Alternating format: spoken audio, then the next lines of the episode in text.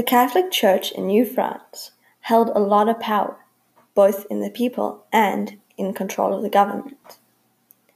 Catholics share with other Christians a belief in the divinity of Jesus Christ, the Son of God, made man, who came to earth to redeem humanity's sins through his death and resurrection.